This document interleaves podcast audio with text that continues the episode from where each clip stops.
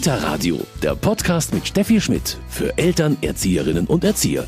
Sexualerziehung in der Kita, das ist heute unser Thema. Bei mir ist Michael Kröger, er ist Sozial- und Sexualpädagoge.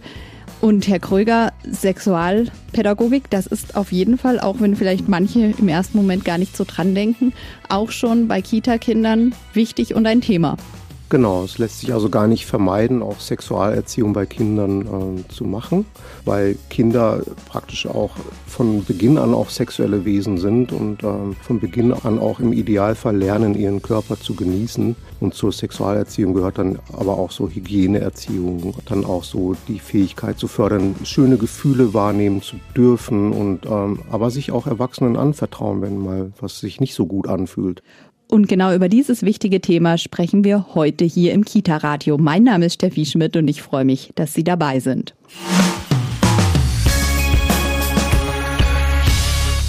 Sexualerziehung in der Kita, das ist heute unser Thema im Kita-Radio. Und bei mir hier ist Michael Kröger, Sozial- und Sexualpädagoge. Herr Kröger, ja, auch wenn es ein sehr, sehr wichtiges Thema ist. Manche Eltern fragen vielleicht in der Kita schon noch, Sexualpädagogik, braucht's das schon in der Kita?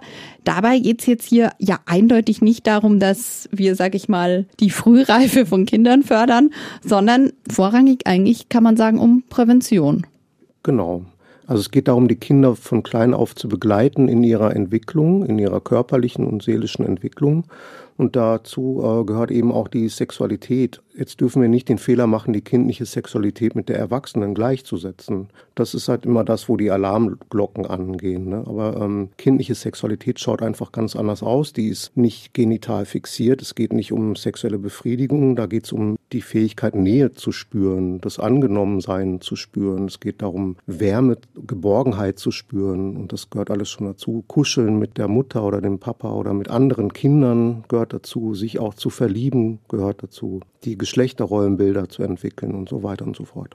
Sie haben bei Don Bosco Medien ein Buch und eine Bildkartenbox dazu herausgebracht. Da beschreiben Sie auch so die Entwicklungsstufen der kindlichen Sexualität. Wie sieht das aus? Also Sie haben gerade schon gesagt, das Kuscheln mit der Mama. Wie beginnt es jetzt, wenn wir mal ja vom Baby angefangen das betrachten? Ja, also bei den ganz Kleinen ist es ja so, dass die dann zum Beispiel erstmal das Umfeld ähm, mit dem Mund versuchen wahrzunehmen, auch über die Haut erfahren. Also Kinder stecken sich alles in den Mund in dem Alter und ertasten das und spüren eben auch die Wärme durch andere Personen und so weiter. Dann im zweiten Lebensjahr normalerweise ist es so, dass die auch so ihre Genitalien entdecken, vielleicht auch feststellen, hey, das fühlt sich irgendwie auch ziemlich schön und kribbelig an, wenn ich mich da selbst anfassen kann. Wie gesagt, es geht dann nicht um äh, sexuelle Befriedigung, aber die Nervenenden sind einfach schon mal da und die äh, Sensitivität ist da. Das ist dann aber schon ein Stadium, wo manche Eltern vielleicht nicht richtig wissen, damit umzugehen. Ja, es ist so, dass manche Eltern dann zum Beispiel in einer Wickelsituation das Kind ganz schnell wieder verpacken, um dann zu verhindern, dass sich ein Kind dann im Genitalbereich anfassen kann. Und für das Kind wiederum äh, sind es Körperteile wie alle anderen auch. Und die könnten da vielleicht dann auch erfahren, dass das schöne Gefühle macht. Und da ist ja auch erstmal gar nichts gegen zu sagen. Wie geht es dann weiter in der Entwicklung? Genau, wir sind jetzt im ähm, dritten Lebensjahr und da ist es so, dass die Kinder meistens schon ganz schön viele Fragen haben zu äh, Zeugung, Schwangerschaft und Geburt. Zum Beispiel, wie kommt jetzt das Kind in den Bauch der Mutter rein, wenn die wieder schwanger ist und so weiter. Die lernen auch in der Phase, sich einem Geschlecht zuzuordnen in der Regel. Das heißt, äh, denen ist dann schon durchaus bewusst, dass sie zum Beispiel Junge oder Mädchen sind und verhalten sich eventuell auch dementsprechend.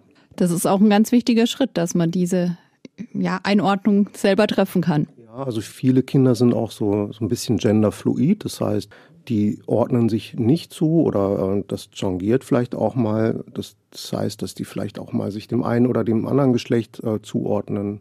Auf jeden Fall wissen die in dem Alter schon, dass es mehr als ein Geschlecht gibt. Und dann geht's weiter schon bald zum Vorschulkind. Jetzt geht es dann schon auch in die Phase, wo die Kinder so eine Körperscham entwickeln, wo die sich zum Beispiel nicht mehr beim Umkleiden im Schwimmbad zusehen lassen möchten, sondern äh, sich da zurückziehen möchten. Die Entwicklung der Körperscham ist meistens so bis zum siebten Lebensjahr abgeschlossen, kann man sagen. In der Phase, wenn die dann in die Schule kommen, da werden dann natürlich auch die anderen Kinder immer wichtiger. Es wird dann auch ganz viel nach Nähe gesucht zu anderen Kindern. Die Kinder verlieben sich ineinander und zwar richtig heftig teilweise. Die können auch richtig starken Liebeskummer dann haben, den man auch wirklich ernst nehmen sollte. Der ist wirklich vergleichbar auch mit dem schlimmsten Liebeskummer, den wir vielleicht als Erwachsene dann auch mal gehabt haben. Das erleben Kinder dann auch schon. Und ähm, ja, da darf man sie dann auch begleiten dabei. Ich wollte erst nochmal auf das Schamgefühl zurückkommen. Also das entwickelt sich wirklich aus dem Inneren heraus oder ist das abgeschaut? Das ist sicher auch abgeschaut. Also ich denke, das hat viel auch mit der Erziehung dann tatsächlich zu tun, inwieweit die Kinder dann auch Gelegenheit haben, zum Beispiel ihre Eltern, äh, ihre Bezugspersonen mal nackt zu sehen, ne? ob die vielleicht auch mal die Gelegenheit hatten, dem Vater oder der Mutter ins Bad zu folgen und dann äh, zu sehen, wie die zum Beispiel untenrum ausschauen. Also in manchen Familien ist es äh, ganz normal, in anderen Familien wieder überhaupt nicht. Und die Eltern, die verkörpern ja auch damit eine gewisse Haltung zu der eigenen Körperlichkeit. Also alle Kinder tragen verschiedene Geschichten in sich, bevor sie in die Pubertät kommen.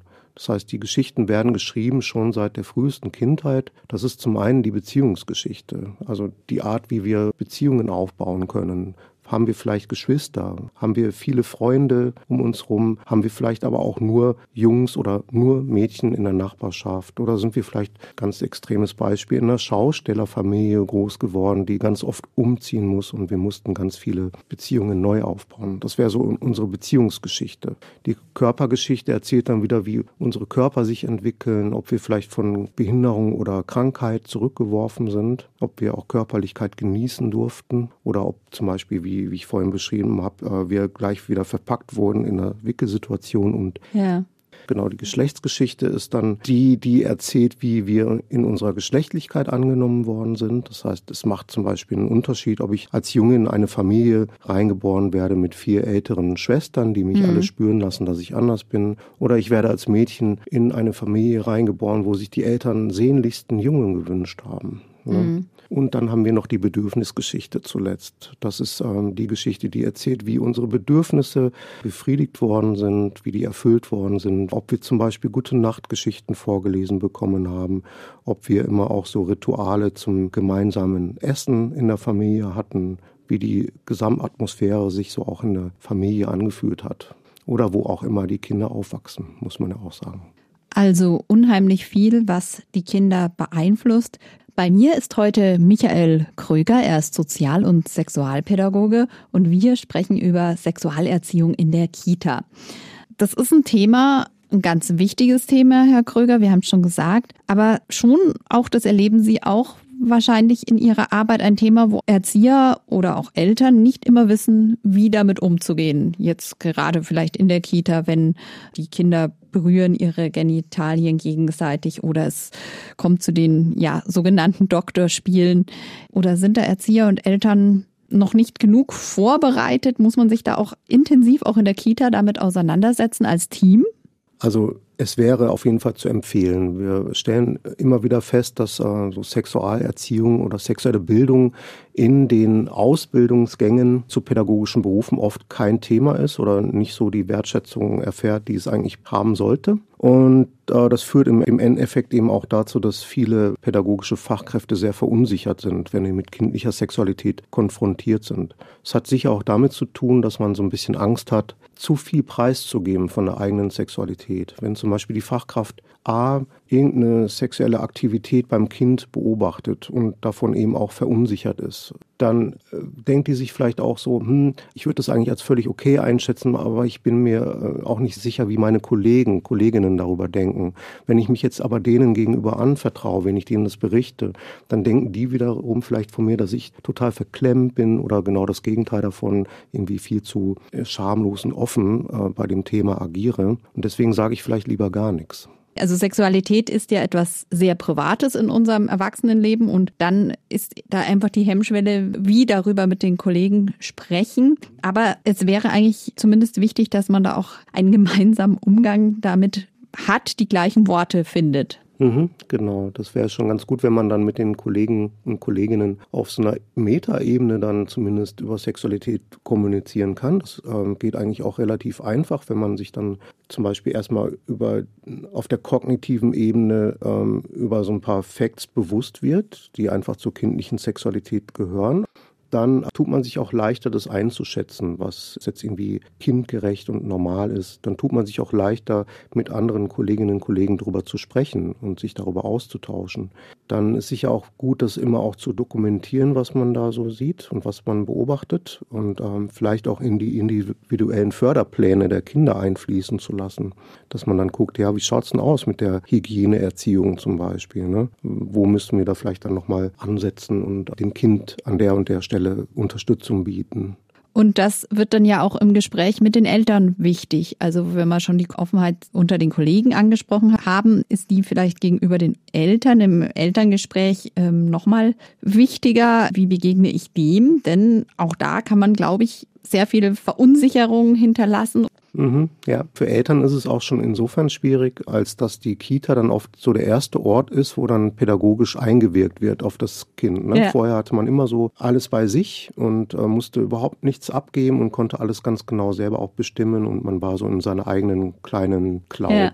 Und plötzlich sind da andere Menschen, die da mitreden, die da irgendwie auch miterziehen und man ist vielleicht misstrauisch auch da hilft natürlich dann auch vor allem Transparenz, dass man ganz viel dann auch erzählt von dem, was man da macht und warum man das auch macht. Und dass man dann auch von dem Verständnis, zum Beispiel jetzt in dem Fall, wenn es um kindliche Sexualität geht, von dem Verständnis auch erzählt, dass wir sehr wohl unterscheiden zwischen erwachsener und kindlicher Sexualität, dass es für uns so im alltäglichen Aufwachsen einfach auch dazugehört, diese Körperwahrnehmung und so weiter. Und dass es letztendlich auch ein ganz wichtiger Baustein in der Prävention gegen sexualisierte Gewalt darstellt. Wenn man denen das mitteilen kann, dann hat man die Eltern in der Regel auch gleich mit im Boot.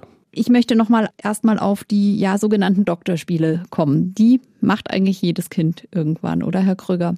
Viele Kinder machen Doktorspiele, ja, das ist richtig und gehört eben auch zur kindlichen Neugier eben auch dazu, auf körperliche Entdeckungsreisen miteinander zu gehen.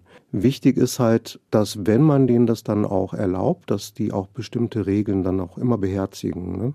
Das heißt, ich spreche ganz genau mit den Kindern in der Kita, mit dem Kind zu Hause, wo sind die Grenzen, was ja. ist erlaubt und was nicht. Und genau. erkläre ihm auch, dass es auch individuell die Grenzen natürlich unterschiedlich sein können. Mhm, genau. Also was die unbedingt wissen müssen, dass die jederzeit aussteigen dürfen, wenn es denen nicht mehr gefällt, dass die generell nur Doktorspiele machen, wenn die das auch möchten. Die sollen sich zu nichts überreden lassen und sich nicht unter Druck setzen lassen, können sich jederzeit auch Hilfe holen, ähm, jederzeit aussteigen. Ganz wichtig ist eben auch so, dass nur Kinder beteiligt sind, die äh, ungefähr gleich alt sind, also plus minus ein Jahr. Ja dass wir dann auch als Außenstehende dann so festhalten, okay, hier wird kein Machtgefälle ausgeübt.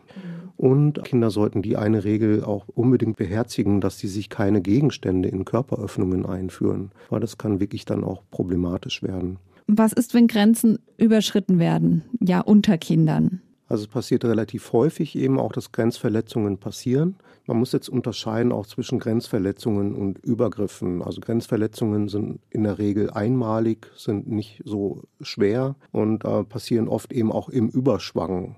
Und das ist ganz häufig im Spiel zwischen Kindern, dass es dann eben auch passiert. Wie würde das ganz konkret aussehen? Zum Beispiel beim Doktorspielen. Ja. Die Kinder sind wirklich so bei sich, die sind sehr egozentriert und ähm, sind so richtig im Spiel aufgegangen. Da kann es vielleicht schon mal sein, dass jetzt dann ähm, doch mal so ein Gegenstand eingeführt wird. Im Überschwang kann das vielleicht mal passieren. Mhm. Also auch wenn man die Regel aufgestellt hat, dass das nicht sein darf, es passiert manchmal. Und das wäre dann halt in diesem Fall eine Grenzverletzung da ist es schon auch ganz gut, hinterher auch mit ähm, beiden Kindern dann nochmal drüber zu sprechen. Also, dass es jetzt zum Beispiel einmal passiert ist, aber nicht weiter nochmal passieren sollte und so weiter und so fort. Es kann aber auch sein, dass irgendwie, keine Ahnung, ähm, ein Kind feststellt, es hat jetzt gerade irgendwie ein Machtgefälle ausgeübt oder, oder ausgenutzt gegenüber einem anderen Kind und hat dann festgestellt, es hat sich irgendwie gut angefühlt, zumal man ihn hat auch oder sie hat laufen lassen. Also es hat keine Konsequenzen gespürt, es ist nicht zurechtgewiesen worden, die Situation ist nicht unterbrochen worden und das Kind lernt vielleicht dann auch eventuell, dass es das darf, dass es damit durchkommt mit dem Verhalten. Das wäre dann eher so ähm, eine fatale Entwicklung. Ne? Also es, auch die übergriffigen Kinder sollten dann eben auch lernen, dass denen Grenzen gesetzt werden Und äh, die Kinder, die Übergriffe erfahren oder Grenzverletzungen erfahren, sollten eben dann auch die Erfahrung machen, dass sie sich äh, Hilfe holen können und dass das kein Petzen ist, dass, es, dass die sich Erwachsenen gegenüber anvertrauen dürfen und vor allem auch, dass sie die Hilfe bekommen. Also ganz wichtig eben, um auch zum Beispiel bei Übergriffen von Erwachsenen dann richtig reagieren zu können. Mhm, genau. Im bayerischen Bildungs- und Erziehungsplan heißt es ganz klar, Sexualerziehung ist kein Thema, das in Kindertageseinrichtungen offensiv angegangen wird. Es wird aufgegriffen, wenn Kinderfragen kommen. Das ist so der Umgang, den Sie auch empfehlen mit dem Thema. Ja, also es ist schon ganz gut, wenn man sich von den Bedürfnissen und Fragen der Kinder einfach leiten lässt. Also da kann man ähm, darauf wetten, dass Kinder mit ihren Fragen kommen. Und dann ist es aber auch ganz gut, dass die wissen, ähm, dass wir zur Verfügung stehen als AnsprechpartnerInnen. Wenn wir zum Beispiel als Erwachsene den Kindern irgendwie von klein auf einbläuen, dass Sexualität was Schlechtes ist, worüber man nicht spricht, dann wissen die Kinder auch gleich, dass wir nicht als Ansprechpartnerinnen oder Ansprechpartner zur Verfügung stehen. Dann kommen die nicht zu uns und auch nicht in Grenzsituationen, wenn die eigentlich Hilfe bräuchten. Ganz wichtig beim Thema Prävention ist auch die klare Benennung im Fall der Sexualerziehung jetzt der Körperteile der Geschlechtsteile. Mhm. Genau, also viele Kinder und viele Erwachsene benutzen Alltag, so Umgangssprache, wenn die, ähm, ja. wenn es sich um sexuelle Vorgänge dreht oder auch Genitalien. Und das ist ja auch völlig okay, weil diese offizielle Sprache so ein bisschen kalt ist. Ne? Wenn wir zum Beispiel irgendwie so mhm. Penis und, und Vagina sagen oder auch wenn es um sexuelle Aktivitäten geht, nehmen wir zum Beispiel den Koitus oder so. Das, also ja. so redet kein Mensch miteinander in einer Paarbeziehung zum Beispiel. Wir haben alle eigentlich in der Regel eine Umgangssprache, wenn es um Sexualität geht. Aber was wichtig ist für Kinder, dass die neben dieser Umgangssprache, also neben diesen verniedlichtenden Bezeichnungen, die wahrscheinlich in jeder Familie irgendwo vorhanden sind, wie, keine Ahnung, Mumu oder Pillermann oder so, dass die eben auch so die offiziellen Begriffe kennen damit die sich dann auch fremden Personen anvertrauen können in einer Weise, dass die auch verstanden werden. Ne? Das macht einen Unterschied, wenn ich als Kind sage, so der Onkel hat am Pipi angefasst oder so. Oder das Mädchen sagt, der Onkel hat mich an der Vulva angefasst oder an der Scheide angefasst. Das eine ist sehr unspezifisch, sehr uneindeutig und wir nehmen als Erwachsene gerne jede Einladung an, um wegzuhören, um ähm, das Ganze irgendwie auch so ein bisschen zu verdrängen. Aber die zweite Aussage, wenn, ich, wenn das Kind jetzt zum Beispiel die Scheide ganz klar benennt, das kann man dann nicht überhören. Das ist dann völlig klar. Und da sind wir auch gleich bei dem Thema, es geht wie so oft in der Erziehung ums genaue Zuhören und wahrnehmen, was empfindet das Kind. Genau, das wäre jetzt auch nochmal ein Appell an alle Eltern, auch in ähm, Situationen, wo es gerade nicht passt, wo man selber gestresst ist, immer auch ein offenes Ohr zu haben gegenüber den Kindern. Es gibt Studien, ich, mhm. dass äh, Kinder durchschnittlich sieben Versuche starten, um ihren Eltern über äh, stattgefundenen Missbrauch zu berichten. Das heißt, ähm, es werden viele Andeutungen gemacht, die werden einfach nicht verstanden oder ähm, die werden einfach überhört, weil es gerade nicht passt, weil, weil, weil man es nicht wahrhaben will. Also auf jeden Fall ganz viel Offenheit. Genau. Es geht auch darum, dass man das Kind gut beobachtet, auch ähm, die Wesensveränderungen von einem Kind wahrnimmt. Wenn so zum Beispiel ein Kind immer sehr offen war, viel mit anderen gespielt hat und äh, viel gelacht hat und sich plötzlich aber zurückzieht, traurig ist, nicht mehr mit anderen spielen möchte und das über einen längeren Zeitraum, dann kann das ein Hinweis sein, dass da irgendwas in der Richtung nicht in Ordnung ist. Muss jetzt auch nicht, aber äh, es kann sein, dass es zum Beispiel sexuellen Missbrauch als Grund hat. Ne? Sie geben viele Fortbildungen auch in Kitas, also das Interesse an dem Thema Sexualpädagogik ist gestiegen, auch weil klar ist, ja, diese beiden Themen hängen eng zusammen. Also umso offener ich mit dem Kind ähm, schon im Kindergartenalter umgehe, umso mehr kann ich vielleicht dann Missbrauch verhindern. Ja, das ist auf jeden Fall. Also die sexuelle Bildung, also die Sexualpädagogik, die ja eigentlich erstmal auch die schönen Seiten der Sexualität zum Thema hat und die Genussfähigkeit des Körpers zum Beispiel als ähm, Ziel hat, ist ein Baustein der Prävention sexualisierter Gewalt. Man kann natürlich auch Prävention versuchen, ohne sexuelle Bildung durchzuführen, aber da fehlt ein ganz wichtiger Aspekt. Jetzt haben wir in Kitas und in Schulen natürlich auch Kinder mit anderer Herkunft. Ist das gerade bei dem Thema nicht oft dann auch schwierig? Ja, es hängt oft mit dem Thema Religion auch zusammen. Und da ist es so, dass sich das oft nicht so sehr unterscheidet ähm, zu zum Beispiel sehr christlich orientierten Familien. Ne? Also da ist es ja auch oft so, dass ähm, der Umgang jetzt nicht unbedingt so sehr locker ist. Aber Sie sagen, das ist in der Kita-Gruppe gut machbar, dass ich alle mitnehme. Ja, es ist auf jeden Fall machbar, ähm, vor allem wenn wir dann klar machen, wozu wir das Ganze auch betreiben. Es geht um den Schutz der Kinder, es geht nicht um Frühsexualisierung. Wenn wir klar machen, dass wir diese Unterscheidung fahren zwischen kindlicher und erwachsener Sexualität, dann ähm, können wir das in der Regel auch den Eltern klar machen und die mit ins Boot holen. Wenn ganz viele Widerstände sind, kann man auch eventuell ähm, das Thema kindliche Sexualität als Begriff ein bisschen ausklammern und das auch anders benennen, zum Beispiel Hygieneerziehung, Förderung der Körperwahrnehmung, so dass ein bisschen Dampf rausgenommen wird.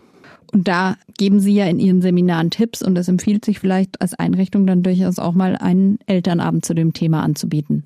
Elternabende sind sicher auch ein, ein, guter Einstieg. Nach meiner Erfahrung ist es halt auch schon so, dass Eltern auch immer ein ganz besonderes Anliegen haben, wenn die äh, zu diesen Elternabenden kommen. Und zwar wollen die ganz konkrete Tipps haben, wie die denn ihre Kinder schützen können. Und äh, dazu gehört für mich dann auch erstmal immer den Eltern zu sagen, ja, hört den Kindern zu, bringt denen aber auch bei, dass sie weggehen dürfen in jeder Situation, die unangenehm ist, bringt den Kindern bei, dass sie sich Hilfe holen können jederzeit vermeidet die Etikettierung der Kindernamen auf zum Beispiel ähm, Schulranzen und Kindergartentaschen und Jacken und so weiter, so dass von außen der Name des Kindes nicht zu sehen ist, weil das kann im schlimmsten Fall eben auch zur Folge haben, dass ein Täter ein Kind mit Namen ansprechen kann und suggerieren kann, dass er das Kind kennt und das Kind hat kaum eine Chance, diese Lüge zu erkennen. Solche ganz praktischen Tipps sind sicher auch gar nicht schlecht. Herr Kröger, jetzt haben wir in Kitas auch heute noch viele, viele weibliche Erzieherinnen und Kinderpflegerinnen. Die Kinder haben eigentlich da oft wenig männliche Bezugspersonen. Es wird ein bisschen mehr zum Glück. Macht das auch bei diesem Thema einen Unterschied beim Thema Sexualpädagogik? Also aus äh, meiner Sicht wäre das schon sinnvoll, wenn äh, auch männliche Bezugspersonen für Kinder von Anfang an zur Verfügung stehen. Also viele Kinder wachsen ja tatsächlich nur mit weiblichen Bezugspersonen außerhalb der eigenen Familie, wenn der Vater ja. dann zugegen ist, auf. Also das zieht sich ja bis zur Grundschule meistens noch durch. Ne? Und erst so Absolut. ab der fünften Klasse kommen bei vielen dann so die Lehrer ins Spiel. Und es geht hier ganz viel auch um Geschlechterrollenbilder, die äh, damit auch gezeigt werden. Das heißt, wird dann den Kindern eventuell beigebracht, ja, um die kleinen Kinder haben sich nur Frauen zu kümmern. Das ist so ein Bild, was sie dann auch mitnehmen. Und für die Jungs ist es total wichtig, aber auch für die Mädchen ist es wichtig, männliche Bezugspersonen zu haben und dann vielleicht auch mal so geschlechteruntypische Rollen dann auch erfüllt zu sehen. Das macht eben auch die Vielfalt aus, die Vielfalt äh, vom Leben von unserer Gesellschaft und das wäre schon sehr wünschenswert. Sexualpädagogik in der Kita, das ist heute unser Thema und Mehr Infos zu dem Buch und den Karten von Michael Kröger bekommen Sie hier heute in unserem Medientipp. Kita Radio, Medientipp.